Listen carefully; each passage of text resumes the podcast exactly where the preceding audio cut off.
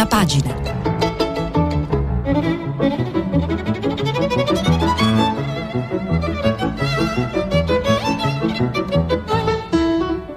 Questa settimana i giornali sono letti e commentati da Francesco Cancellato, direttore responsabile del quotidiano online Fanpage. Per intervenire telefonate al numero verde 800 050 333. Sms e WhatsApp anche vocali al numero 335 56 34 296. Buongiorno, buongiorno, buon eh, venerdì primo ottobre, io sono Francesco Cancellato e questa settimana vi faccio compagnia qui a prima pagina nella lettura dei quotidiani. E stamattina apriamo con una notizia mh, mm, molto, molto strana, se, se ne è parlato molto e tutti i giornali ce l'hanno in prima pagina, dico strana perché appare oggettivamente abnorme, eh, enorme in qualche modo nella sua, eh, nella sua formulazione e eh, nella sua entità, la condanna inflitta al sindaco di Riace, all'ex sindaco di Riace, Mim, Domenico Lucano, detto Mimmo, per irregolarità sui migranti. 13 anni di carcere per Lucano, una sentenza agita i partiti, maxi condanna per il sindaco di Riace, scrive il Corriere della Sera, Padre Zanotelli. È stato un processo politico, il titolo più eloquente lo fa domani. In, in Italia accogliere i migranti è più grave che essere mafiosi. Eh, ieri molti hanno ricordato, ad esempio, che Luca Traini, eh, la persona che eh, sparò eh, che fece un raid a colpi di fucile sparando contro i migranti, alla fine fu condannato a 12 anni. Ecco, la condanna media per omicidio in Italia è di 12 anni e 4 mesi, mentre Lucano, per quanto possa aver commesso delle irregolarità, poi adesso vedremo in qualche modo di ricostruire la vicenda, è stato condannato a 13 anni di galera di fatto per l'età che ha è come se dovesse passare il resto della sua vita in carcere. Ricordiamo, sentenza comunque di primo grado. Eh, pagina 10 e 11 il Corriere della Sera. Corriere della Sera che più o meno racconta eh, come è maturata questa, questa condanna. Mimo Lucano, tre volte sindaco di Riace, viene indagato nel 2017 per la gestione dell'accoglienza, l'operazione Xenia si conclude nel 2018 e Lucano finisce anche agli arresti domiciliari. L'accusa chiede la condanna a 7 anni e 11 mesi, anche questo è molto particolare. Praticamente il giudice ha raddoppiato quasi la richiesta dell'accusa. Nel 2019 l'ex sindaco riceve un altro avviso di garanzia, ieri la condanna in primo grado con il tribunale che porta la pena a 13 anni e 2 mesi. Nella sua requisitoria, scrive il Corriere, il PM Michele Permuniano aveva sostenuto che la coppia Lucano Tefaun, la moglie, con i soldi pubblici si era recata più volte a Londra, a Parigi e anche in Etiopia. L'utilizzo dei fondi SPRAR per i richiedenti asilo e i rifugiati era stato inoltre consentito per pagare manifestazioni estive e concerti per centinaia di migliaia di euro. Per i reati commessi l'ex sindaco e accertati nel corso dell'operazione Xenia del 2018, la pubblica accusa aveva chiesto per Lucano la condanna a 7 anni e 11 mesi. Il tribunale ne ha aggiunti altri 5. Lucano si difende a pagina 11 in un'intervista all'inviato del Corriere Carlo Macri. Dico solo che il giudice delle indagini preliminari, il GIP, aveva bollato questa inchiesta come un acritico recepimento di prove non integranti alcuno degli illeciti penali contestati in alcuni capi di imputazione. La Cassazione ha rinviato gli atti al Tribunale della Libertà, annullando il mio esilio, eppure oggi subisco questa sentenza senza precedenti. Lucano dice anche che rifarei tutto, anche il tentativo di prolungamento dell'asilo politico per la giovane immigrata Becky Moses, trasferita a forza da Riace e morta bruciata nella tendopoli di Rosarno qualche mese dopo. Uno dei reati che mi hanno contestato è stato proprio questo, aver tentato di trattenere la giovane Ariace. Ricordiamo anche che Lucano è candidato alle prossime regionali in programma in Calabria. Gli chiede il Corriere se è deciso a mantenere la sua candidatura, certamente non vedo perché dovrei tirarmi indietro. So benissimo che l'interdizione per cinque anni e la legge Severino non mi consentiranno, se eletto, di far parte del Consiglio regionale, però voglio conoscere il mio destino, sapere se la gente ha ancora fiducia in me. Parlano tutti i giornali ovviamente della, di, questa, di, questa, condanna, eh, anche Repubblica, pagina 3, eh, racconta eh, sia la storia di, eh, di, di Lucano, eh, l'uomo che non sapeva dire di no, l'idea di far incontrare case senza gente e gente senza case. Ecco, la, ricor- la raccontano molti giornali, la storia di Mimmo Lucano, eh, sindaco di, questo, di Riace, di questo comune della Calabria, dove diciamo, il borgo storico, 500 abitanti, era pressoché disabitato, il, l'allora eh, diciamo, responsabile della gestione dei migranti, Mario Morcone, Ministero degli Interni, che chiede a Lucano di... Eh, il prefetto Mario Morcone che chiede a Lucano, qua sto leggendo su Domani che ricostruisce molto bene la vicenda, mi chiama e mi dice che deve mandarmi 500 persone perché il Ministero dell'Interno, Roberto Maroni, non vuole che i rifugiati vadano a nord. Signor prefetto, dico io, Mariace superiore a 500 abitanti, tutti questi pullman, come li prenderà la gente? Ma comunque mi sono dato da fare, ho fatto un protocollo d'intesa con i comuni limitrofi, abbiamo ripartito le persone. Lo Stato mi chiede i numeri altissimi e li chiede a me perché sa che sono sensibile a questa richiesta, poi però mi punisce. Il colonnello che mi interroga mi dice, Sindaco, li poteva tenere o no? Poi, dunque, diventa famoso per aver rifiutato segu- di seguire le linee guida del Ministero, perché gli sembrano disumane. Si è preteso che accogliessi le persone e dopo sei mesi o un anno le cacciassi, dice Lucano e ricorda, ad esempio, che un bambino che inizia la scuola dopo sei mesi, per esempio, l'avremmo dovuto mandare via dalla scuola. Ma che senso ha fare progetti con persone che hanno già perso tutto? Eh, se lo avessi fatto non sarei in corso in un reato penale, ma la mia coscienza per far lavorare gli accolti, quindi Piace decide di tenere gli accolti e nasce un frantoio, le esperienze dell'agricoltura biologica, dice forse non corrisponde a tutto, ma il sindaco non si è arricchito. Ricordiamo, diciamo, l'esperienza di Riace di base è fatta sì di eccessi, è fatta sì di forzature, ma diciamo, ricorda chi, eh, chi ha vissuto e ha eh, studiato questa esperienza, fra l'altro molto apprezzata nel mondo, che, eh, che di fatto è un'esperienza che ha prodotto e promosso integrazione e non certo, eh, non certo diciamo, la prevaricazione sui migranti, non certo la disumanizzazione del rapporto con loro e eh, non ha fatto i danni diciamo, sulle persone che ad esempio hanno fatto altri modelli di eh, non integrazione e di non accoglienza, ma semplicemente di eh, concentrazione dei migranti in alcuni luoghi eh, diciamo, di, di fatto di detenzione e basta. Eh, come mai è stato condannato Lucano? Dov'è il problema? Dov'è eh, il vulnus normativo? Pagina 3 del manifesto.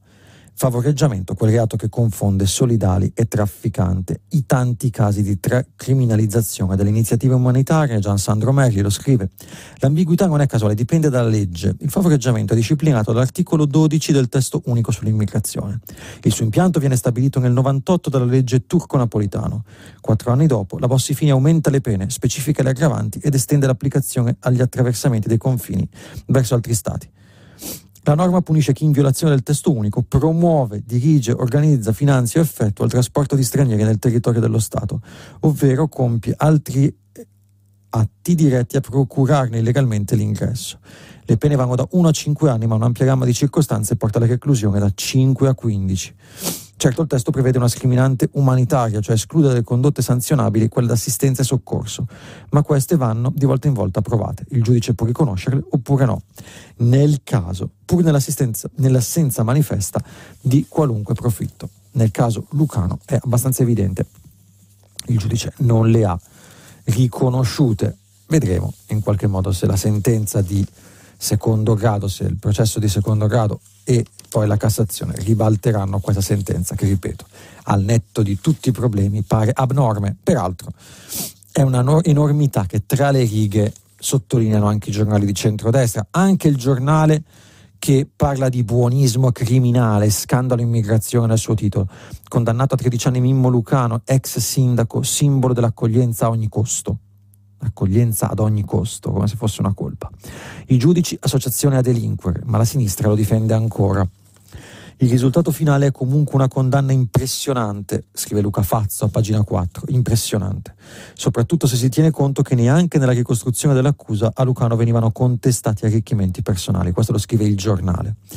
Di fatto ad uscire condannato è anche nella sua essenza sistema Riace, un sistema d'accoglienza in cui l'afflato umanitario viaggiava su una lunga serie di violazioni del codice penale, talmente ripetute da rendere impensabile che fossero commesse solo per leggerezza. In sostanza, Lucano usava soldi pubblici come se fossero suoi, senza rispetto per norme e procedure, finendo per arricchire solo le ONG del suo cerchio magico. Questa è un po' l'accusa, ma anche il giornale, anche il giornale, giornale di centrodestra, il giornale che parla di buonismo criminale, ammette che la sentenza è abnorme e che essere messo in discussione è un modello di accoglienza a tutti i costi. In qualche modo ci sia un afflato politico o comunque una, un tema politico attorno a questa, eh, a questa condanna. Vedremo magari domani o dopo se ci saranno altre reazioni in merito. Andiamo a un altro tema, l'altro tema di cui si parla oggi tanto sui giornali, che è l'incontro tra Draghi e Greta Thunberg. Io alla fine della settimana riuscirò a pronunciarla correttamente, gli ascoltatori sono, hanno, diciamo, sono presi in carico questa, questo problema mio con la pronuncia di, del cognome di Greta. Mm, scherzo ovviamente, però veramente mi sto impegnando, vai più forte di me. Insomma, si incontrano, clima l'impegno di Draghi pronte a scelte più audaci, dice pressing sui leader mondiali per la COP26, Mattarella è ora di modernizzare il paese. Da qui dice la necessità, virgoletta Draghi, il Corriere, di fare molto di più più velocemente di ciò. I leader mondiali sono ben consapevoli, lo conferma anche Boris Johnson, ho visto dimostranti prima, francamente hanno tutto il diritto di essere arrabbiati, ma fermare il processo si può. Possiamo fare dalla COP26 l'inizio della fine del cambiamento climatico. Le attiviste però non, eh, non ci credono e, e dice eh, Martina Comparelli, la ragazza italiana che ha incontrato insieme a Vanessa Nakate e Greta Thunberg eh, il presidente del Consiglio Draghi, dice si è impegnato per lo sblocco del fondo a 100 miliardi per i paesi che soffrono già la crisi climatica senza averla causata e noi gli abbiamo chiesto di disinvestire sul gas fossile. Poi la ventottenne abbassa la voce. Temo sia stato solo un bla bla bla. Io l'ottimismo non lo voglio perdere, però dopo 20 minuti di chiacchierata mi chiedo, dobbiamo convincervi noi dell'emergenza? Noi che siamo nati quando avete cominciato a fare le conferenze? Ed è oggettivamente una bella domanda anche questa di, del tema della COP26 e dell'incontro tra Mario Draghi e Greta Thunberg. Parla anche Repubblica. Repubblica è interessante, io la cito perché non perché condivida quello che dice Antonio Gozzi, presidente del Duferco, multinazionale dell'acciaio, però è importante ascoltare anche la voce dell'industria, anche la voce di chi dovrà sopportare i costi della riconversione ecologica e della transizione green necessaria ad azzerare le emissioni, perché è la voce di chi in qualche modo farà, proverà a rallentare il processo. L'industria è pronta per la svolta green, ma vanno evitati gli estremismi. Sgombero subito il campo, la mia azienda è decarbonizzata, produciamo acciaio da forno elettrico. Parentesi, forno elettrico per essere decarbonizzato deve essere alimentato solo a energie rinnovabili e a Brescia abbiamo il primo laminatoio europeo alimentato solo con energia rinnovabile. Però vanno evitati gli estremismi ideologici che rischiano di fare danni molto gravi e la scelta di Bruxelles in questo senso è un azzardo. Serve neutralità tecnologica, cioè altri modelli come la cattura dell'anidride carbonica. Ve l'avevo detto ieri che in qualche modo questo tema tornerà carsico dentro il discorso dell'ambiente, dentro il discorso della transizione ecologica, tema di cui parla anche Libero, che eh, ha un, articolo in controtendenza in prima pagina, Renato Farina, sbeglia, sbagliato inchinarci a ci, inchinarsi a chi ci condanna a un bagno di sangue. Le paladine dell'ambiente ci svuotano le tasche, la conversione all'economia green sarà un bagno di sangue e provocherà milioni di disoccupati in Europa. La politica difenda la povera gente prima che sia troppo tardi. È inutile dire che sarà molta di più la povera gente se supereremo i due gradi e che in qualche modo i costi dell'aumento delle temperature e del climate change lo pagano generalmente sempre e comunque gli ultimi, o come li chiama Renato Farina, la povera gente.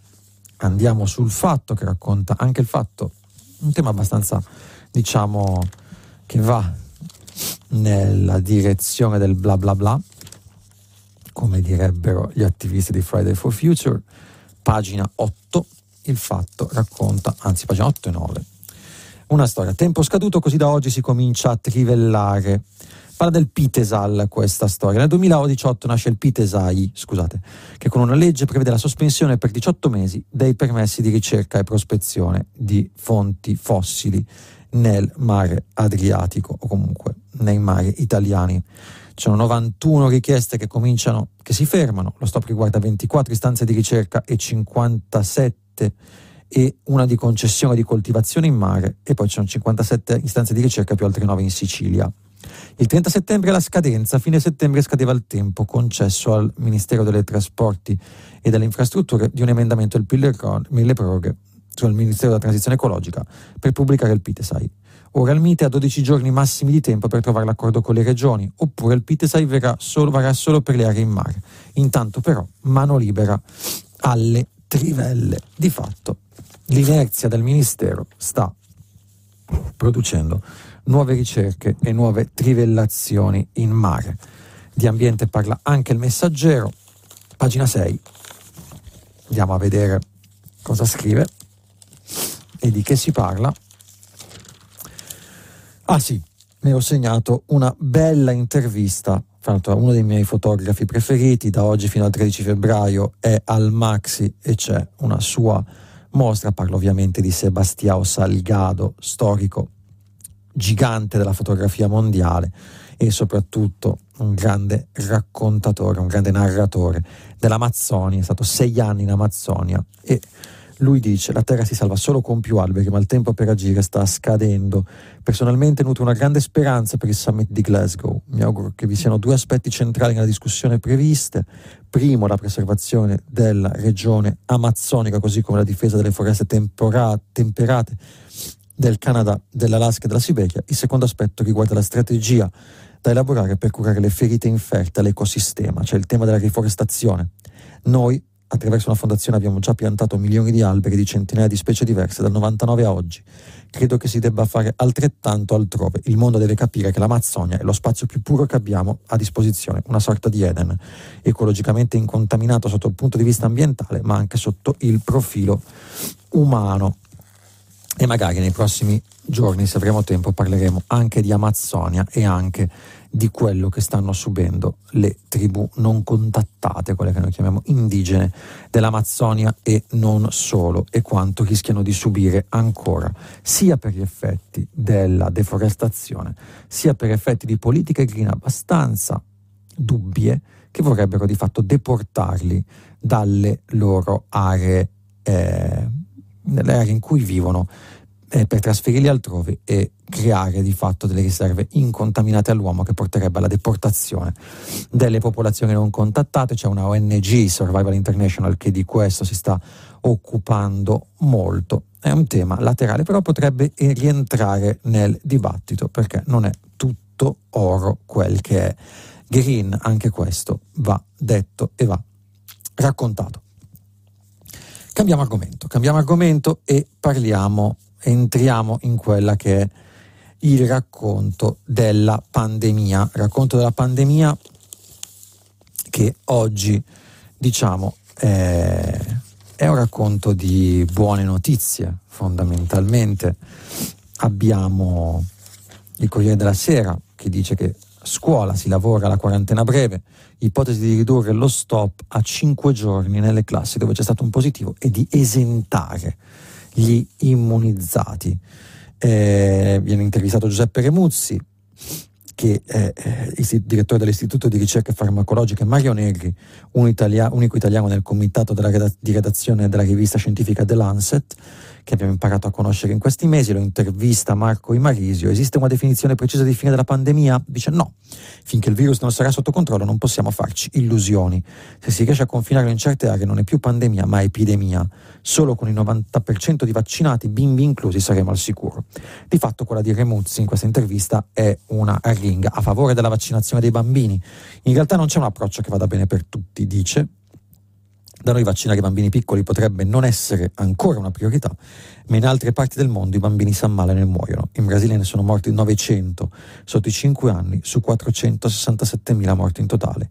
In, Indonesia, nuovo epicentro della pandemia, sono morte centinaia di bambini di coronavirus nelle ultime settimane, molti sotto i 5 anni. Le cause? Non lo sappiamo, potrebbe essere a causa anche di varianti più pericolose. Per questo dice Remuzzi, l'epidemia non finirà finché non saremo capaci, capaci di vaccinare tutti ovunque e per ovunque si intende in tutto il mondo e non solo. Nei paesi occidentali, pagina 10-11 di Repubblica, abbiamo un'analisi simile. Scuola, ipotesi antidad, niente quarantena per gli alunni vaccinati, le stesse ipotesi che viene formulata anche sul Corriere, mentre c'è una bella intervista al presidente Blangiardo dell'Istat, più morti e meno figli, le ferite che ci lascia il virus. Sono la terza guerra mondiale, per la prima volta chiuderemo un anno, il 2021, forse, se le cose andranno avanti così, con meno di 400.000 nascite. Ricorda Blangiardo, nel 64 avevamo un milione di nascite e con questi numeri in 30 anni se questa tendenza dovesse rimanere invariata, porterà la popolazione italiana a 30 milioni, la metà di oggi, che non sarebbe un problema in sé per sé se non fossero che sarebbero 30 milioni di persone, tutte prevalentemente anziane. E ovviamente con un sistema sociale che andrebbe in frantumi e diventerebbe un carico, un fardello insostenibile. E torniamo al punto lucano, con la necessità di sostenere la, pira- la il welfare, ma anche la demografia del paese, anche eh, la piramide demografica del paese, che dovrebbe vedere diciamo, una base di tanti giovani e meno anziani e non una piramide rovesciata come quella attuale o come quella che si prospetta, anche attraverso l'accoglienza e l'immigrazione. Verità scomode, ma necessarie se si vuole raccontare bene in che stato è questo paese e anche, aggiungerei, il continente europeo. Pagina 11 del fatto, mobilità a livelli pre-Covid e i contagi non aumentano. Giorgio Sestili, effetto Green Pass, invece, dice Gimbe, tamponi a volontà e vaccini fermi al palo rimangono 8,3 milioni di italiani senza neanche una dose, purtroppo molti dei quali anche over 60. La media mobile dei test rapidi è aumentata del 57,7%, ma non c'è stato un aumento significativo di prime dosi. Quindi prime crepe dentro questo rapporto GIMBE, prime, primi distinguo sull'effettiva efficacia del Green Pass come strumento per spingere la campagna vaccinale. È un primo campanello d'allarme, peraltro, che non avevamo visto nei, di cui non si era parlato molto, Jimbe è un po' una voce fuori dal coro in questo, staremo a vedere se nei prossimi giorni anche qui questa, questa tendenza si rafforzerà oppure la campagna vaccinale con l'approssimarsi del 15 di ottobre avrà un'ulteriore accelerazione. Ricordiamo il Green Pass entra in vigore il 15 di ottobre.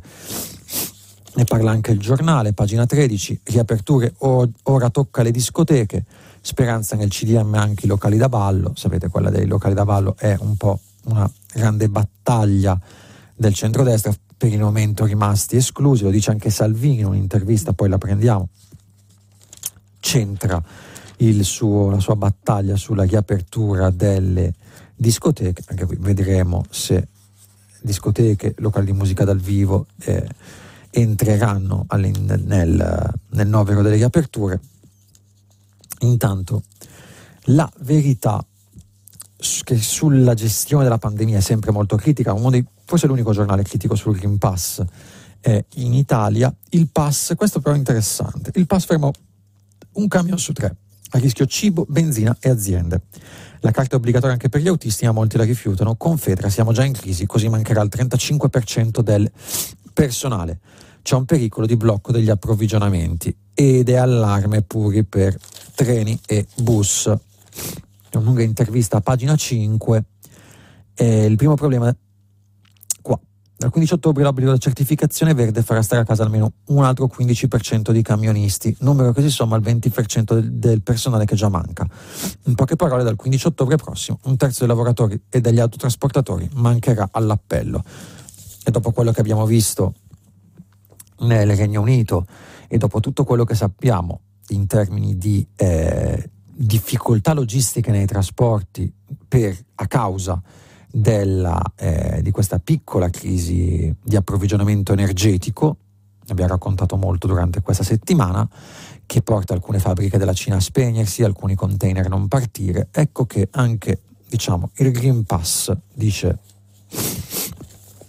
il segretario di Confedra degli autotrasportatori, eh, sulla verità rischia di bloccare i trasporti in Italia. Vedremo se ci sarà anche questa concausa che potrebbe rendere più difficile la movimentazione delle merci e gli approvvigionamenti. Apriamo, apriamo la pagina Morisi. Abbiamo, apriamo la pagina Morisi che oggi devo dire è sempre più piccina. È uno, è uno scandalo che man mano che passa il tempo, uso scandalo anche un po' tra virgolette, perde diciamo, consistenza nella sua rilevanza in sé per sé, quindi il racconto di quel che è accaduto nella notte del 14 al 15 agosto nella cascina Belfiore in provincia di Verona dove risiede Morisi e acquista rilevanza per i suoi eh, addentellati per le sue conseguenze politiche. Da lite poi i rumeni chiamano il 112 l'ombra del ricatto sul caso Morisi. La novità di oggi è questa. Il nome dei due escort, entrambi dicono che nell'appartamento erano soltanto loro tre, eppure nelle prime versioni veniva accreditata la presenza di un quarto uomo di 50 anni.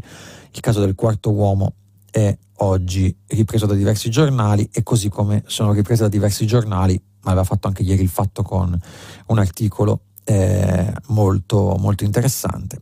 Eh, questo Petre, questo escort che ha dato interviste a diversi giornali, ha dato diverse versioni a ciascun giornale, questa è la cosa un po' curiosa.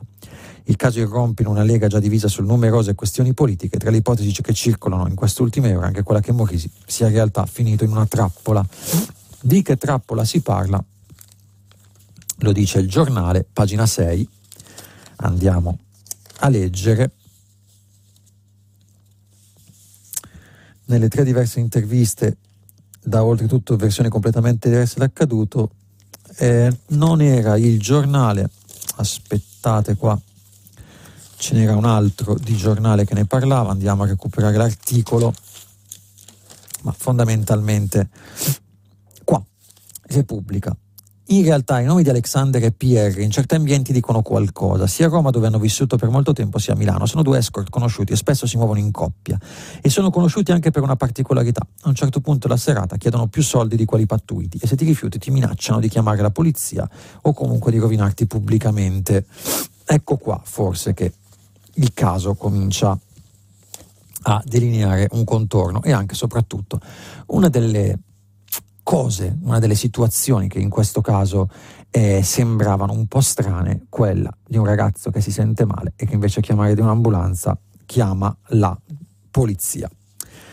Però dicevamo, gli addentellati di queste, le conseguenze e le reazioni a questa inchiesta sembrano più politiche che altro e ora come ora fanno rumore all'interno di un centrodestra che appare diviso come non mai. Riassunto le puntate precedenti, ieri due eventi, una col candidato sindaco di Milano e eh, c'eravamo la chiusura della campagna elettorale, Meloni in ritardo, arriva che Salvini è già andato via, manca la foto di gruppo dei due leader della destra italiana, Berlusconi non c'è, Berlusconi in questa campagna non partecipa, rimane ad Arcore per problemi di, legati alla sua salute ma fa notizia perché ieri alla stampa ha dato un'intervista in cui di fatto dice Salvini e Meloni Premier non scherziamo, in cui di fatto distrugge le velleità di premiership dei suoi due più giovani e ambiziosi alleati.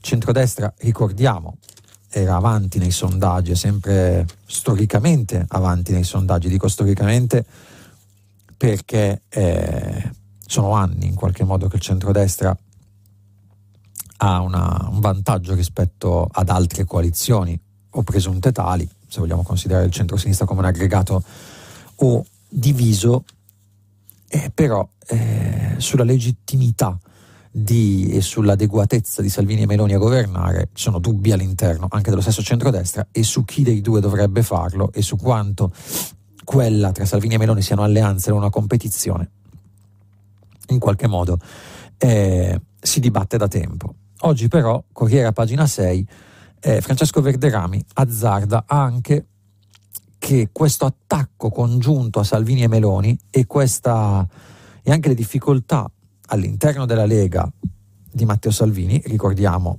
l'intervista di lunedì di Giorgetti che di fatto è un atto, il primo atto di dissenso reale all'interno della Lega, di dissenso palese e conclamato alla linea di Matteo Salvini, potrebbe riavvicinare Giorgia e Matteo. Giorgia Matteo ha cerchiato il capoleghista Visa Giorgetti dopo le elezioni Sistemo le cose, patto tra Meloni e Salvini contro chi li giudica inadatti alla leadership.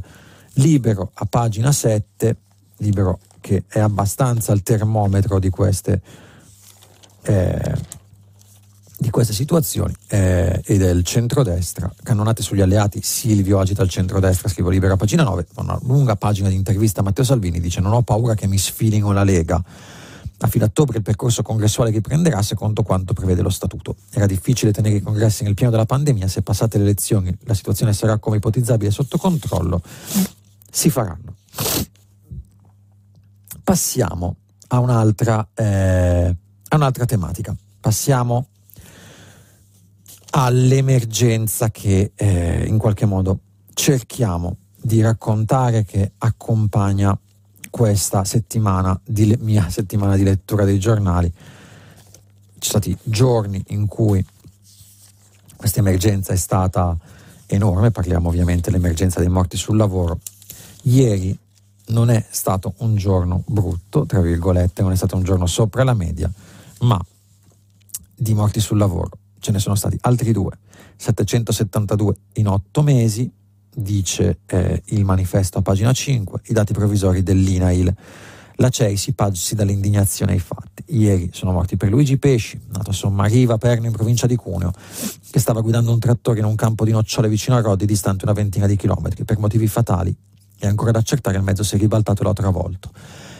Morto anche nello stesso modo un altro viticoltore, sempre nel Cuneese, a Clavesana, schiacciato da un trattore tra le vigne. In totale solo in Piemonte quest'anno sono morti 29 lavoratori, 10 di loro erano agricoltori. Tra gennaio e agosto 2021 sono aumentati in maniera impressionante gli incidenti anche mortali che possono accadere sul tragitto tra abitazione e luogo di lavoro, i cosiddetti transitanti. Li citava ieri un ascoltatore che chiedeva i dati, eccoli qua, dal 20 più 20,6%, da 38.001 a 45.821. Ovviamente il lockdown ha, diciamo, eh, ampliato questi dati e questa forbice e questa la, l'importanza e la, la numerosità di questi incidenti di transitanti tra quest'anno e l'anno scorso, 45.000 persone che muoiono nel tragitto di lavoro in un anno, però fanno comunque il tragitto tra casa e lavoro, fanno comunque molta impressione. Eh, usciamo dall'Italia, usciamo dall'Italia e parliamo di Afghanistan. Parliamo di Afghanistan perché a pagina 16 del Corriere della Sera c'è un bellissimo reportage di, da Kabul e dall'Afghanistan. È un reportage di eh, Lorenzo Cremonesi che è inviato eh, a Kabul al mercato della fame, l'abisso di Kabul. Un mese e mezzo dopo la vittoria dei talebani il paese vive la sua recessione più grave. Siamo in bancarotte, 14 milioni senza cibo. E qua se, se ne parlava, se ne parlava anche quando eh, i talebani stavano entrando a Kabul. Il problema di un governo fondamentalmente inesperto che doveva riprendere in mano un'economia già di per sé asfittica e in grave difficoltà. E con tantissimi sfollati peraltro interni perché man mano che i talebani conquistavano il potere le persone si spostavano ad esempio verso Kabul, segnala il reportage dall'Afghanistan di Cremonesi racconta tante storie, vi invito a leggerlo, ripeto pagina 18, non 16, scusate, sul Corriere della Sera. Il World Food Program segnala che ci sono già 14 milioni di persone, quasi la metà della popolazione in crisi alimentare e 2 milioni in pericolo di vita.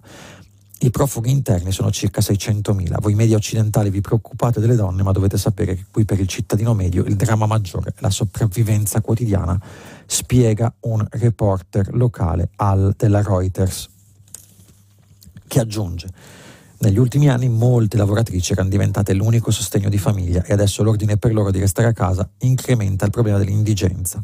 Ogni transazione internazionale è paralizzata dal 15 agosto, anche gli istituti di credito più sani sono a rischio fallimento. Noi e i nostri 700.000 correntisti non sappiamo che fare. I talebani non danno alcuna indicazione. Si dispera Aman Shah Siddiqui della Afghanistan International Bank. L'intera classe afghana medio-alta rischia di essere spazzata via. Viviamo nell'incertezza totale. Allora, sarebbe da leggere, guardate, sarebbe da leggere tutta. Un pezzo molto bello e molto interessante. Perché? Dal quadro in qualche modo di un problema gigantesco che, eh, che eh, in qualche modo abbiamo un po' eliminato ed eluso una volta che è sparita l'indignazione, una volta che sono sparite, è sparita la, il senso di anche indignazione collettiva per il ritiro alla chetichella delle truppe americane e per il ritorno di quei talebani che pensavamo appartenessero al passato e che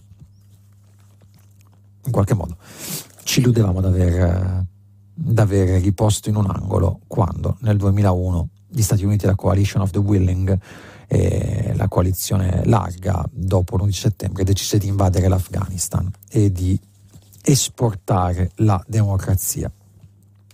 Adesso, ovviamente, a pagare le conseguenze di tutto questo sono gli afghani e ben vengano articoli che squarciano il silenzio generale su questo. Passiamo all'economia, chiudiamo direi. Con l'economia ci sono due temi economici che abbiamo trattato tanto nei giorni scorsi, li ho tenuti in coda in qualche modo perché oggi non c'è molto da dire su questo, la conferenza di Draghi sul NADEF è stata ieri, oggi in qualche modo si susseguono le analisi, si parlano, parlano i contrari, i favorevoli. Fisco e il Sole 24 ore in, particolare ovviamente si occupa di economia come da suo mandato e come da sua linea editoriale. Fisco taglio al cuneo già in manovra, parliamo del cuneo fiscale ovviamente del lavoro, Quasi la metà dei 22 miliardi di risorse che la crescita del PIL rende disponibile per la prossima legge di bilancio potrebbero servire a finanziare la riforma fiscale. Riforma fiscale che, secondo il Sole, in qualche modo andrà a tagliare le tasse sul lavoro. Il resto potrebbe essere destinato all'estensione degli ammortizzatori sociali e il welfare dopo la fase emergenziale legata alla pandemia, al rafforzamento del sistema sanitario e agli incentivi per gli investimenti privati. Si tratta per ora di ipotesi sviluppate sul piano tecnico. Il confronto tra partiti della variegata maggioranza di governo entrerà nel vivo solo dopo il voto delle amministrative. La prossima settimana, con il passaggio in Consiglio dei Ministri della legge delega, segnerà dunque l'avvio ufficiale del lavoro sulla riforma fiscale, la cui applicazione potrebbe essere anticipata in modo sostanzioso proprio grazie alle nuove risorse in manovra. La forza d'urto prodotta dall'effetto di crescita consentirà di intervenire in modo sensibile sull'IRPEF e in particolare sul carico che pesa sui redditi medi per il salto dell'aliquota al 38%. Quindi grosso intervento sull'IRPEF, intervento al cuneo fiscale. Ieri qualche ascoltatore parlava anche di evasione fiscale. Ricordate Annalisa da Rovereto, guarda, me lo ricordo ancora, che diceva si parla tanto di tante cose, di tante tematiche, ma questo è un paese dove i dati strutturali non si affrontano, c'è una grandissima evasione fiscale. Ecco, eh, a chi diceva questo dico sì, è vero, ma il Corriere del eh, il Sole 24 Ore oggi dice anche effetto fattura elettronica, evasione IVA sotto il 20%, prima inversione di rotta, ma le tasse evase restano a quota 80 miliardi. L'evasione IVA per la prima volta scende sotto la soglia del 20%, il che vuole dire che nella decennale lotta al sommerso si restringe la forbice tra IVA dovuta e l'imposta effettivamente incassata dall'erario. ma anche se sull'IVA il fisco recupera un buon 6% di mancate entrate tra il 2018 e il 2019, l'erario lascia ancora nelle tasche degli evasori tra mancate dichiarazioni e omessi versamenti qualcosa come 80 miliardi di euro. Ricordiamo che questa manovra prevede 22 miliardi di euro, quindi se tutta l'IVA fosse pagata, diciamo, se recuperassimo tutta l'evasione sull'IVA avremmo lo spazio fiscale di quattro manovre, di quattro volte, anzi cinque sommate al tesoretto che già abbiamo, di cinque tesoretti che oggi usiamo per ridurre le tasse e ridurre il costo sul lavoro. Di fatto, questo vale da solo per capire quanto sia importante la lotta all'evasione fiscale e quanto questo Paese abbia un enorme problema legato a chi non paga le tasse, tra le altre cose. Ed è proprio, scusate, chi non paga le tasse, qui mi permetto di, eh, diciamo, eh, fare questa correlazione, proprio il fatto che molti non pagano le tasse che rende difficile, se non impossibile in molti casi, abbassare la pressione fiscale. Recupero dell'evasione e pressione fiscale, oggi il Corriere proprio plasticamente fa vedere, attenzione, sono 22 miliardi di, che verranno usati per aumentare il welfare e per ridurre le tasse, ma ci sono 80 miliardi di IVA evasa e questi 80 miliardi potrebbero concorrere a diminuire ulteriormente il carico fiscale sul lavoro e sulle imprese. Chiudiamo con due notizie un po' più piccole, diamo testimonianza di tutto il variegato fronte, eh, ma che in realtà poi il fronte antistangata, anti-rivalutazione delle rendite catastali. Lo diamo perché Libero comunque ci apre il giornale, pagina 2 e 3, e al netto della posizione critica, molti ascoltatori e peraltro anche chi oggi vi legge i giornali invece abbastanza favorevole eh, per un principio di equità alla revisione degli estimi catastali, quindi è un tema anche questo, libero è contrario, ne parla come una stangata, le tasse sulla casa sono in mano a un comunista. Gianni Guerrieri, dirigente del fisco, cresciuto alla scuola di Vincenzo Visco, il libero non usa mezze misure, ma a me quello che interessa è il calcolo che fanno sulle rendite catastali rivalutate. Ecco, sui vani medi, eh, la media nazionale di 5,6 vani medi, con una rendita catastale di 87, 87 7,864 mila euro con i metri quadri medi che sono 118 l'ipotesi di nuovo valore catastale è pari a 200 mila euro. La rivalutazione sarebbe del 128,3% in Italia con punte enormi in alcune città come Venezia 154%, Trento 189%, Roma 183%, Palermo 163%, Napoli, no, Milano, scusate, 123%. Col ricalcolo dice aumenti fino al 600% invece sulla trappola, quella che chiama libero la trappola dell'ISE. La rassegna però con questa notizia chiudiamo, finisce qui, vi aspetto dopo la pubblicità per il filo diretto. A tra poco. Francesco Cancellato, direttore responsabile del quotidiano online Fanpage, ha terminato la lettura dei giornali di oggi. Per intervenire chiamate il numero verde 800 050 333. Sms WhatsApp anche vocali al numero 335 5634 296. Si apre adesso il filo diretto di prima pagina. Per intervenire e porre domande a Francesco Cancellato, direttore responsabile del quotidiano online Fanpage, chiamate il numero verde 800 050 333. Sms WhatsApp anche vocali al numero 335 56 34 296. La trasmissione si può ascoltare, riascoltare e scaricare in podcast sul sito di Radio 3 e sull'applicazione RaiPlay Radio. Rieccoci, rieccoci eh, a prima pagina. Io sono ancora Francesco Cancellato e iniziamo ora il filo diretto con gli ascoltatori. Due piccole notazioni le faccio tutti i giorni, ormai le sapete a memoria. Dite il nome da dove chiamate quando siete in linea e soprattutto siamo in regime di par condicio, quindi niente proclami, niente eh, endorsement o proclami politici, altrimenti dobbiamo interrompere la telefonata, niente messaggi elettorali. Prendiamo la prima telefonata, pronto? Pronto, sono Francesco e telefono dalla provincia di Reggio Calabria. Buongiorno Francesco. Buongiorno. E le dirò che sono di, indignato e arrabbiato fino all'ultimo livello per quello che è successo a quel povero Cristo di Mimmo Lucano. L'unica voce innocente in questa terra abbandonata e disgraziata dopo quella famigerata unità d'Italia che ci ha costretti praticamente a un servilismo del nord, che è condannato a 13 anni. Sono stati elencati tutti i reati che ha fatto questo povero Cristo, gli mancava soltanto l'omicidio. Anzi, 13 anni sono pochi, gli diamo un altri 13, va, così arrotondiamo meglio e facciamo più bella figura con il nord. E, qua, e queste, noi abbiamo assistito a una pagina dei promessi sposi, quando il dottor Azzecca Carbugli va a impapucchiare Renzo con, che, con, tutte quelle parole praticamente che i poveri debbono sottostare a quelli più potenti. E qua abbiamo un, un modo diverso di, di, vedere la giustizia tra nord e sud. Già tutti i giornali, come stamattina lei praticamente durante la conferenza stampa ha detto, si sono mossi per difendere quel leghista praticamente nordico e qua neanche una parola, neanche eh. i cosiddetti comunisti, la... neanche i cosiddetti cose si hanno Scusi, mi scusi, la interrompo, la interrompo, perché il concetto è chiaro. E, eh, lei è un po' la testimonianza di anche numerosi messaggi che ci sono arrivati. Sentenza Mimmo Lucano, ancora una volta mi vergogno di essere italiano, dice Gerardo. Eh, buongiorno, premetto che sono un vecchio rotto dagli eventi della vita, non scandalizzarmi più di tanto e dire che sono esterefatto sul giudizio su Lucano e dire nulla.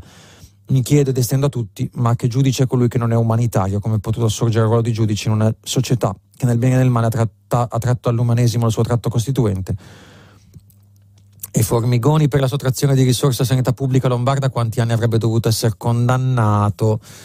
Eh, sono paragoni un po' inappropriati anche, per, nel senso, noi l'abbiamo fatto con Luca Traini perché è curioso che una persona che accoglie i migranti prenda più anni di quanti ne spara, di uno che spara ai migranti, ma eh, ovviamente tutti un po' hanno i loro metri di paragone. Quello che è certo è che la sentenza su Mimmo Lucano appare abnorme in sé per sé, indipendentemente da qualunque confronto. Eh, in molti, eh, in molti che parlate di eh, Mimmo Lucano nei vostri messaggi e tutti sono messaggi di solidarietà. Quel che è successo a Lucano è un'ingiustizia, dice Gabriella, c'è da rivedere qualcosa nel nostro ordinamento giuridico, più anni che per omicidio. Premesso questa di Roberto da Cagliari è una, eh, un messaggio un po' più articolato, premesso che l'accoglienza dei migranti è doverosa, senza se senza ma, la condanna provvisoria del sindaco Lucano impone delle considerazioni. Il fatto che sia data, stata data assistenza ai migranti, magari anche con risultati importanti, non deve essere usato come copertura scusante di fatti gravi che avevano lo scopo primario di ottenere utilità e consenso per il tornaconto privato. Gli ottimi risultati e lo stato di grave necessità in cui versano i bisognosi non giustifica le violazioni di legge. Non si può difendere chi interviene nelle gravi inefficienze statali apparentemente per sostituirsi allo Stato, ma così emerge dalla provvisoria sentenza di condanna in realtà per tornaconto personale. Eh, sul tornaconto personale di Lucano, che comunque si dice viveva in maniera frugale, avremmo da discutere in ogni caso. Pur essendo vero quello che dice Roberto da Cagliari, che eh, le cose vanno fatte a norma di legge, eh, Lucano sostiene che la legge fosse sbagliata. È un bel, è un bel tema.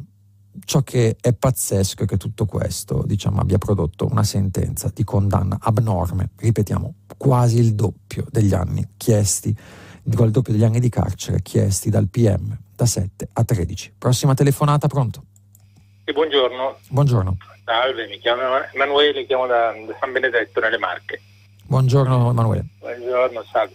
Allora, io volevo mm, tornare o andare insomma, all'argomento del, della transizione ecologica per chiedere un'opinione e eh, constatare come si insista molto sulla modifica, diciamo così, della forma dei consumi, non tanto sulla limitazione dei consumi.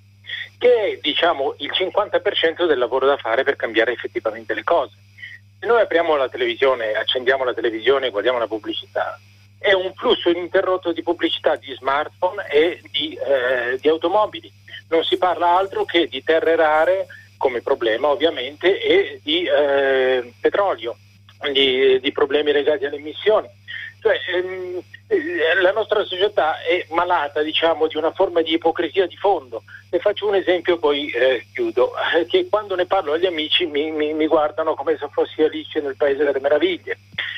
Eh, non c'è una strada in Italia dove si possa superare la velocità di 130 km orari tutte le industrie automobilistiche ci propinano macchine che vanno a 160, 180, 200 per non parlare di più. E eh, una, toccare un argomento così diventa quasi eh, ridicolo, diciamo, no? per, per, per, per, utopismo che, che comporta. Ma in realtà fare semplicemente motori meno potenti comporterebbe un enorme risparmio energetico, un'enorme eh, diciamo, crescita della sicurezza sulle strade, meno morti, eccetera, eccetera per dire quanto in, in di fondo si ha paura di toccare probabilmente, io dico, gli interessi della produzione industriale e di incentivare una modifica di fondo della nostra mentalità proprio. E questo potrebbe valere per il consumo del suolo, eccetera, eccetera. Ecco, era semplicemente una sua opinione in questo senso. Eh, grazie mille per la sua opinione e in effetti, cioè, io vorrei, diciamo, eh, prendere soprattutto la prima parte del suo intervento, mi sembra molto interessante. Il modello di consumo, soprattutto, lei dice, le automobili e anche gli smartphone, il modello di consumo oggi, al netto di tutte le parole sulla transizione verde, incentiva sempre e comunque la, eh, l'acquisto e quindi di conseguenza la produzione di beni che eh, col green hanno, hanno, poco a che fare. Lei parlava degli smartphone e gli smartphone sono pieni zeppe di terre rare, ad esempio, eh, la cui estrazione avviene al 98% in Cina, nell'Inner Mongolia, nella provincia della Mongolia interna, ha un costo ecologico gigantesco che noi ovviamente non vediamo perché è una di quelle cose che nascondiamo agli occhi facendola fare eh, più lontano possibile, in questo caso in una delle province più remote della Cina, ma se gli smartphone costano così poco rispetto diciamo, alla potenza di calcolo che esprimono, è anche perché le materie prime di cui ci approvvigioniamo sono estratte con un processo molto laborioso e molto eh, dispendioso, molto energivoro, a un costo ecologico enorme. Peraltro, eh, ribadisco, il 98% delle terre rare del, che servono per fare il vostro telefonino, che sono materiali che eh, permettono ai microfoni eh, di essere sempre più precisi, agli schermi di essere sempre più colorati, eh, sono materiali che vengono prodotti, anzi estratti, al 98% in un paese solo, che è quello con cui noi stiamo negoziando chi si deve accollare i costi della transizione ecologica. Non so se voi ci vedete, vedete chi ha il coltello dalla parte del manico in questa, eh, in questa dialettica. Tutto sommato, diciamo, eh, dare il 98% della produzione delle materie prime a un paese de, di, un, di, un, bene così fondamentale come oggi sembrano essere diciamo, i device tecnologici, a un paese eh, solo è comunque un bel rischio che ci si accolla, è una bella dipendenza che ci si accolla. Vediamo qualche messaggio. In uno Stato di diritto le sentenze non si discutono. Quando c'è una condanna le sentenze sono sempre sbagliate, dice Paolo da Venezia. Le sentenze si discutono quando una condanna sembra abnorme, bisogna dirlo visto la condanna al sindaco che aiutava i migranti, vedremo quale sarà la condanna all'assessore che l'immigrato lo ha ucciso. Ovviamente si parla di Adriatici, sindaco di Voghera, il, l'assessore alla sicurezza, scusate, non era sindaco, di Voghera, che aveva ucciso il Bossettaui eh, con un colpo di pistola al petto, notizia delle scorsi mesi.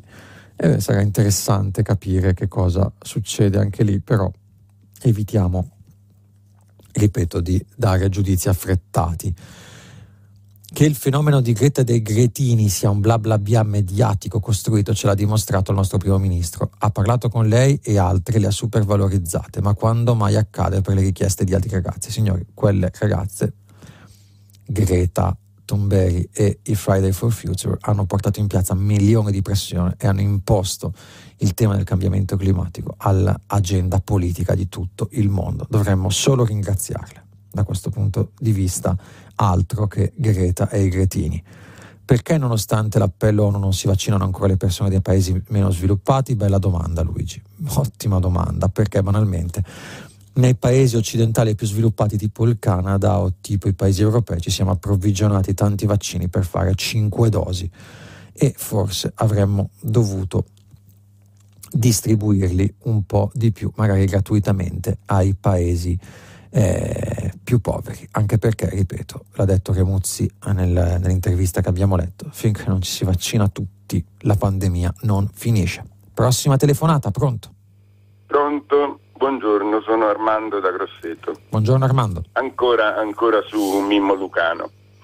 Allora può darsi che abbia violato la legge e può darsi che sia giusto che, che sia condannato, parte l'entità della condanna. Vabbè. Però è diverso chi viola la legge per per interessi propri come di solito succede e, e, e da chi la viola per aiutare, per aiutare il prossimo che, che, è in grave difficoltà.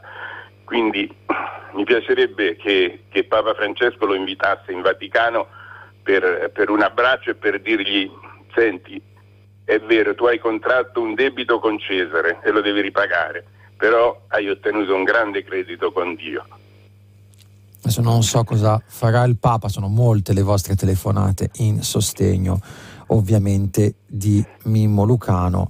Sicuramente, insomma, grande, eh, il grande dibattito che emerge è se si può violare la legge per fare qualcosa di umanitario, non voglio dire buono, il buonismo criminale, come lo chiama, il, eh, con una sintesi eh, comunque è una connotazione negativa, ma abbastanza appropriata, direi, eh, il, eh, il giornale. Se essere buoni, se essere umanitari configuri un comportamento criminale, se, questo, se questa umanità in qualche modo viola la legge questo è, una, è, il dibattito su cui ci stiamo bene o male da posizioni diverse arrovellando tutti sulla sentenza di Mimmo Lucano al netto della sua sproporzione. Il modo in cui è stata descritta la vicenda di Luca Morì su Repubblica Corriere, dando spazio a pruderie senza rilevanza, è un'offesa ai giornalismo, ai tanti giornalisti seri. Sono queste le inchieste per cui vale la pena di acquistare un giornale? Non è roba da novella 2000? Sì, sì, assolutamente. Eh, noi in questa rassegna abbiamo cercato di dar conto delle contraddizioni, delle, non so se l'abbiate notato, e degli addentellati politici senza soffermarci troppo su questioni che attengono al privato delle persone e senza dare giudizi morali di alcun tipo. Il problema però, dice un altro ascoltatore, è la doppia morale della destra, in particolare della Lega. Il problema è che è una comunicazione politica violenta di cui il duo Morisi Salvini è responsabile. Il problema è un politico come Salvini che col suo sceno teatrino sposta l'attenzione, creare il nemico, mettere all'agonia ragazze immigrati, baciare Rosario e prosciutti serve solo per portare avanti politiche liberiste. E dalla parte opposta dice la stampa, la stampa è parte del problema. Anche in questo caso va detto, c'è un tema secondo me e lo dico da giornalista, abbastanza rilevante, una responsabilità abbastanza rilevante dei mezzi di informazione, che molto spesso, diciamo, e qui sta la, l'abilità, c'è stata l'abilità di, di, di Luca Morisi, si sono fatti dettare letteralmente i temi e le emergenze, lo metto tra virgolette, dalla bestia di Salvini e dalla sua capacità di imporre di temi alla discussione politica, la cosiddetta emergenza migranti in qualche modo ne è, eh, ne è, la, ne è la punta, ma c'è stata l'emergenza stupri, c'è stata l'emergenza, eh, insomma, la, la capacità di imporre un'emergenza anche laddove non è tale, eh, è stata la forza di, della bestia e la forza della crescita politica, della crescita elettorale di Salvini. In questo, secondo me, anche i giornali, anche i media, nella loro inerzia rispetto a farsi dettare l'agenda da questo tipo di comunicazione social, hanno le loro responsabilità. Prendiamo un'altra telefonata, pronto? Pronto, buongiorno, mi chiamo Giovanni, chiamo da Ferrara. Buongiorno Giovanni. Eh, buongiorno a lei. Volevo parlare del catasto, della riforma catastale che tanto bolle in pentola, perché sai com'è, bolle, bolle e poi alla fine salta fuori. Adesso non salta fuori perché siamo sotto le elezioni, quindi tutti tranquilli, ma questo non vedono l'ora di aumentare i valori catastali. Allora volevo dire una cosa. Ci sono tante città in Italia, in, in tante case, mi scusi, in Italia che non sono accatastate. Perché non si fa questa ricerca prima di andare a sparare nel nucleo aumentando il cata- i valori catastali? E poi per le grandi città avrebbe un senso forse, ma per tutto il resto d'Italia la casa è come, è come, una macchina, una macchina che noi usiamo tutti i giorni, dovrebbe, dovrebbe seguire il valore del mezzo non che una casa dopo 100-200 anni ha sempre un valore catastale altissimo, non è giusto, dovrebbe seguire la, vet- la vetustà de- della casa, diciamo così. Perché un conto è il valore catastale un conto è il valore di mercato, sono due cose separatissime. E poi questo aumento catastale, cosa succederebbe se viene attuato? Aumenterebbe e porterebbe fuori la platea della gente che ha dei bonus da ISE, che è quel famoso 8.200 euro di cui non stava dentro per avere dei, dei benefici. E questi sono dei poveracci, ricordiamocelo. La ringrazio molto. Io ringrazio lei. Eh, ne abbiamo parlato, ne abbiamo parlato del, degli immobili fantasma. Eh, se non sbaglio era 1,2 milioni, però non vorrei dire un numero, una, non vorrei dire una sciocchezza. Comunque, si diceva che eh, uno degli obiettivi di questo riordino, riforma del catasto, revisione degli estimi catastali, che ovviamente ha, eh, ha un, un, perimetro più largo, uno degli obiettivi del governo Draghi era quello di eh, far emergere gli immobili non accatastati. Ed è lì che eh, si vuole recuperare prevalentemente il gettito, laddove la revisione degli estimi catastali, che ricordiamolo, varrà solo per le seconde case successive, non per la prima casa, e ehm, vedrà in contemporanea anche una rimodulazione delle aliquote e dei coefficienti tali, dice Draghi, da non eh, alterare il livello complessivo di pressione fiscale. Poi chiaramente qualcuno pagherà di più e qualcuno pagherà di meno, non siamo eh, abbastanza ingenui. Sul tema ISE Libero batte molto su questo punto, anche lì credo sarà necessaria una riforma al netto della necessità diciamo, di una revisione degli, degli, estimi catastali e al netto del fatto che ovviamente dei benefici dell'ISE eh, del, insomma, de, della gratuità dei servizi attraverso la presentazione dell'ISE beneficia soprattutto chi una casa non le ha o che non ha un, eh, non ha più di un immobile, praticamente la totalità delle persone che beneficiano dell'ISE, se hai due immobili difficilmente rientri in un coefficiente tale per cui hai dei servizi gratuiti o calmierati in Italia, quindi non ci dovrebbe essere grosso impatto diciamo, sul tema ISE. Eh, per il resto, in qualche modo, la, la questione, insomma, penso che... Eh, sarà oggetto di eh, ampie discussioni. Nelle prossime settimane staremo a vedere anche qui che succederà. Eh, altri messaggi, vediamo un po'. Eh,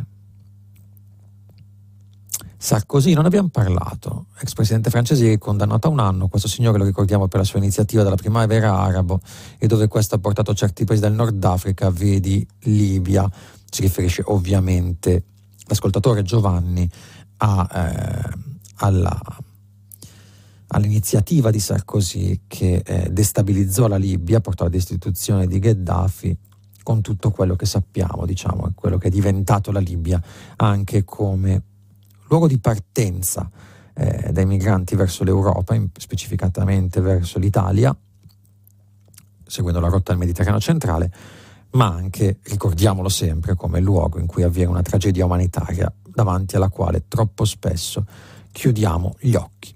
Un'altra telefonata, pronto? Pronto, buongiorno. Pronto, buongiorno. Io sono Mustafa e chiamo da Treviso. Buongiorno e... Mustafa. Buongiorno, è veramente da immigrato sono molto indignato della sentenza di, um, eh, su Mimo Lucano e vedo anche che tantissime persone sono indignati quanto me, però non basta, perché ragazzi bisogna muoversi, perché ci sono gli illegali per cancellare questa eh, sentenza eccessiva. Eh, non basta solo chiamare alla radio, dirlo oppure stare a casa a criticarlo, no, bisogna eh, fare qualcosa. Ci sono modi, possiamo scrivere al Papa, al Presidente della Repubblica, a Draghi e dare uno sostegno a Mimo Licano perché possiamo dire di tutto, però non è un criminale. E qua se c'è qualcuno da eh, condannare è ben la burocrazia italiana e io le dico da immigrato che mette sempre l'immigrato nella posizione del cane che si muove la coda. Eh, chi ha una volta rinnovato un permesso di soggiorno sa di cosa parlo. Quindi non è che eh, eh, eh, è vero che ha eh, combinato qualche illegalità, però non da diventare un criminale da rinchiudere per 13 anni. È veramente eccessiva. E io chiamo, faccio un appello a tutti quelli che pensano che questa sentenza sia eh, eccessiva di fare qualcosa nel suo piccolo, perché bisogna aiutare Mimmo. Non è un criminale, bisogna veramente, è una persona che ha salvato delle vite. Io ho l'impressione che queste cose succedono solo in Italia, in un paese in cui chi ammazza la gente può girare tranquillamente, chi assume un, un mafioso a casa sua riesce anche ad essere eh, premier e chi salva le vite viene rinchiuso 13 anni la lascio il commento a lei e l'ascolto per radio. Grazie. Grazie mille eh, Mustafa. Io eh, più che altro mi concentrerei su due punti del suo intervento. Il primo è quando lei dice una burocrazia che vede sempre l'immigrato e il migrante come colpevole. E, e noi dobbiamo partire da qui. Cioè, l'immigrazione clandestina in Italia come reato. A parte il fatto che la parola clandestina è in sé eh, un abominio, bisognerebbe parlare di immigrazione irregolare, semmai formalmente irregolare, ma l'idea che è il punto di tacciare come reato, eh, come reato l'immigrazione, quindi per poi sottoporre il migrante eh, che non, eh, non, eh, non risponde al, al, diciamo al al, alla fattispecie del richiedente asilo, del profugo, del rifugiato, come un criminale, nell'impossibilità di reimpatriarlo ovviamente per motivi logistici, prima ancora che per motivi umanitari, eh, rende di fatto l'Italia un paese in cui ci sono dei supposti, dei presunti criminali colpevoli solo di essersi spostati da un paese all'altro alla ricerca di un minimo di benessere o di un po' meno malessere. Questo di fatto genera questa, questa situazione è figlia delle, delle, leggi, prima fra tutte la Bossi-Fini che in qualche modo aveva delle leggi sull'immigrazione, prima fra tutte la Bossi-Fini che crea questo vulnus e che eh, impedisce ogni possibilità che vi possano essere dei flussi di immigrazione economica all'interno del eh, contesto italiano, all'interno del, della società italiana. Questo è il primo punto. Il secondo punto è relativo al grande paradosso di questa sentenza. Prima l'abbiamo detto, c'era una ragazza eh, che, eh, su cui proprio Lucano si era battuto affinché avesse asilo e che potesse, lo racconta nella sua intervista al Corriere e vorrei riprenderla perché si lega molto bene a quello che lei ha detto. Becky Moses, trasferita a forza da Riace, perché lì non ci poteva stare, è morta bruciata nella tendopoli di Rosarno, da clandestina, da invisibile, da da fantasma qualche mese dopo. Uno dei reati che contestano a Mimmo Lucano è stato proprio quello di aver tentato di trattenere Becky Moses, ripeto, morta a Rosarno in una capanna, in un incendio. E sapete, diciamo, se non lo sapete, date un occhio a dove vivono i migranti a Rosarno, morta bruciata tra le fiamme. È in questo, in questo punto che noi dobbiamo, è in questo contesto che noi dobbiamo collocare la vicenda giudiziaria di Mimmo Lucano e Mustafa lei ha posto la questione esattamente forse come, come meritava di essere posta. Diamo qualche altro messaggio. Buongiorno, siamo sentenza, di fronte a sentenza di primo grado. Se fosse confermata invito il Presidente, che mi auguro sia rieletto, a concedere la grazia, dice Mario da Genova. Buongiorno. A quando, a proposito del signor Mimo Lucano, pensa a Corrado Alvaro quando sosteneva che l'Italia è un paese che spesso punisce e mette in costante sconforto i virtuosi. Maria Grazia da Lodi. Eh, vediamo. Eh, buongiorno, ieri è andato fuoco un ghetto dei lavoratori della terra ed è morto un ragazzo del Senegal. E questo è il modello giusti- che la giustizia propone i responsabili? Siamo sempre lì. Vediamo altri messaggi? No, fa, prendiamo una telefonata. Pronto? Sì, pronto, buongiorno. Pronto, buongiorno. chiamo da Verona e mi chiamo Grazia. E senta, io volevo porre l'attenzione sulla problematica del disagio giovanile. E due giorni fa è morto un ragazzo coltellato, eh, pare che siano stati coinvolti una trentina di ragazzi, tra cui anche un minorenne è andato in pronto soccorso. Ecco, mh, mm, prima cosa mi, mi, pare che non ci sia, ci sia pochissimo spazio sul eh, disagio, sulla, divi, mh, mm, sulla, problematica proprio della devianza giovanile. La parola, eh, mh, mm, diciamo, la concezione della prevenzione eh, a livello politico, locale dei nostri amministratori è solo sulla carta non si parla, di, cioè non solo non si parla, non si attuano politiche concrete di prevenzione. Gli interventi eh, sono o sul territorio con l'aumento dei servizi di psichiatria, quindi la medicalizzazione del territorio. Poi ci sono delle risposte di tipo repressivo, l'aumento delle forze dell'ordine e poi invece non c'è nessun intervento da un punto di vista sociale né culturale.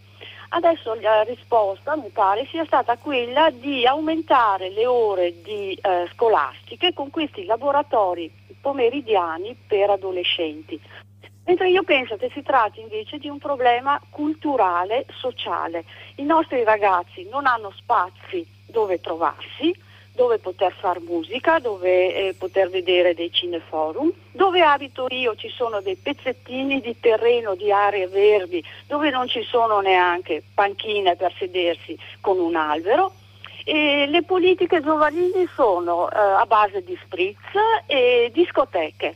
Ecco, mi pare che non ci sia nessun investimento a livello di quartieri e soprattutto, mi scusi, manca la cultura, mancano spazi culturali dove i ragazzi si possono esprimere. Però mi pare che queste tematiche non facciano voti, insomma.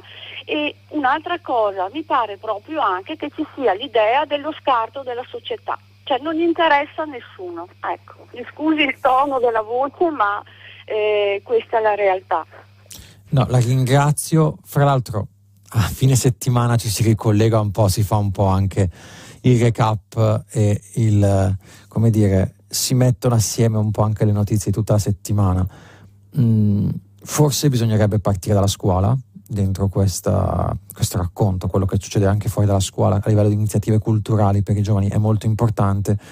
Eh, a mio avviso bisognerebbe partire dalla scuola e partire dalla scuola prendiamo lo studio della Fondazione Agnelli sulle scuole medie, vorrebbe dire anche dalle scuole medie aumentare il tempo pieno, questa potrebbe essere una prima e interessante misura per aumentare il livello dell'offerta culturale per i giovani, ricordando che questo tema è forte soprattutto al sud, dove c'è un tasso di dispersione scolastica enorme e che questo tasso di dispersione scolastica è aumentato drammaticamente. Non lo vediamo, ma ne vedremo presto i dati, durante la pandemia e durante il periodo di DAD d'emergenza nel biennio 2020-2021.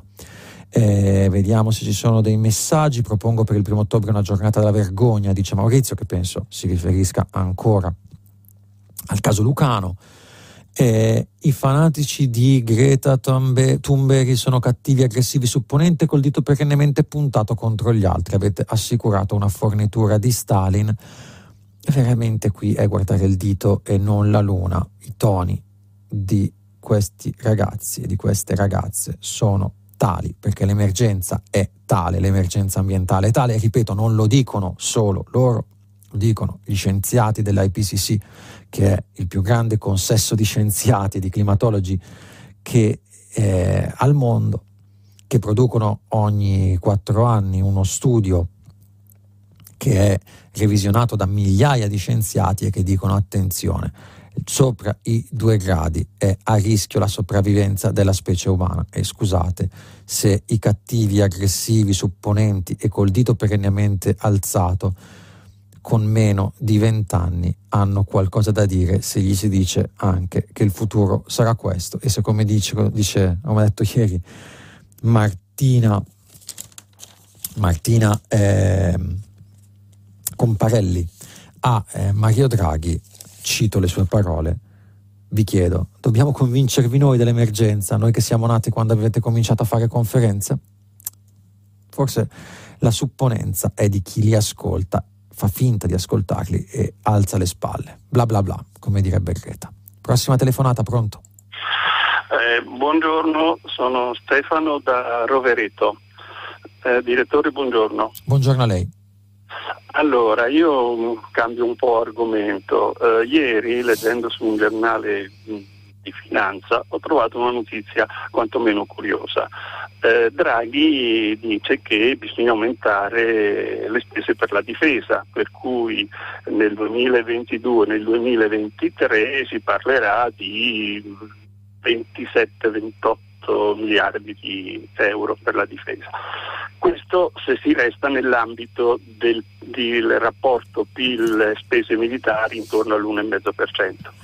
Eh, viene fatta l'ipotesi che se l'Italia dovesse adeguarsi al 2% del PIL come altri paesi della Nato, in quel biennio la spesa militare aumenterebbe di altri 9-15 miliardi di eh, euro l'anno.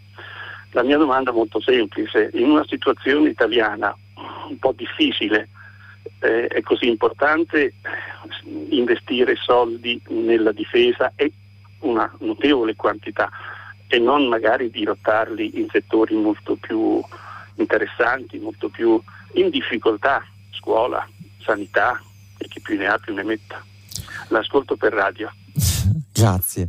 E c'è una cosa che va detta e forse diciamo un tema non da rassegna ma eh, che meriterebbe una trattazione più ampia. Adesso magari recupero i dati e ne parliamo domani, ma mi pare che negli ultimi due anni, due o tre anni, la spesa per gli armamenti e per la difesa sia aumentata in praticamente tutto il mondo.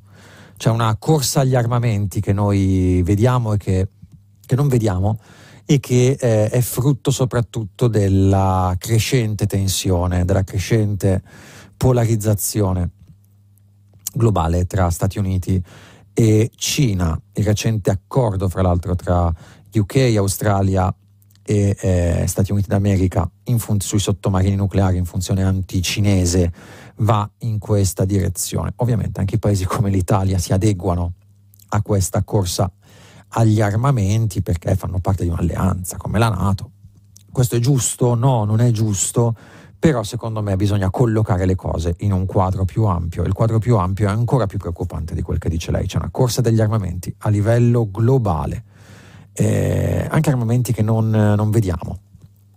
L'altro giorno eh, si è parlato spesso di attacchi hacker da un punto di vista della difesa, se non sbaglio eh, il governatore della Fed ha detto che la minaccia più grave per la finanza globale sono gli attacchi hacker. Gli attacchi hacker sono nei fatti degli strumenti di guerra portati avanti da organizzazioni paramilitari oggi come oggi, molto spesso diciamo finanziate dagli apparati di difesa e militari. Un'ultima telefonata, pronto?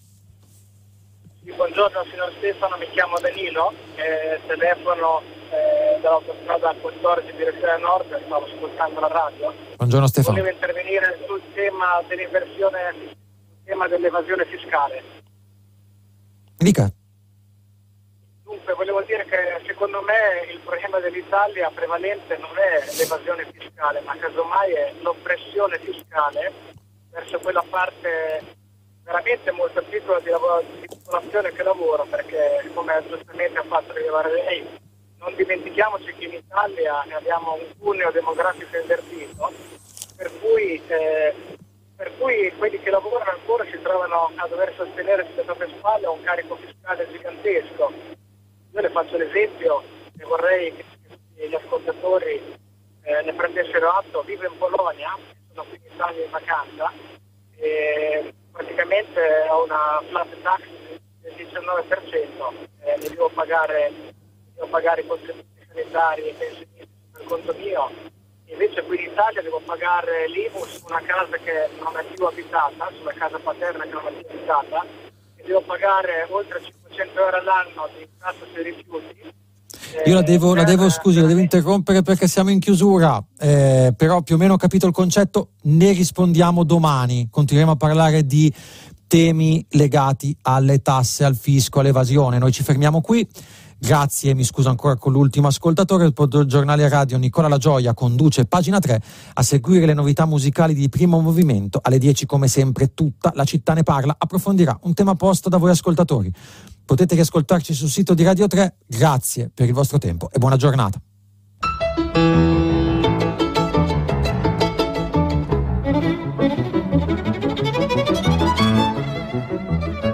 Francesco Cancellato, direttore responsabile del quotidiano online Fanpage, ha letto e commentato i giornali di oggi.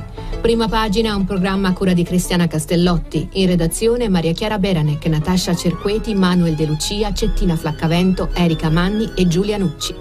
Posta elettronica, prima pagina chiocciolarai.it. La trasmissione si può ascoltare, riascoltare e scaricare in podcast sul sito di Radio 3 e sull'applicazione Rai Play Radio.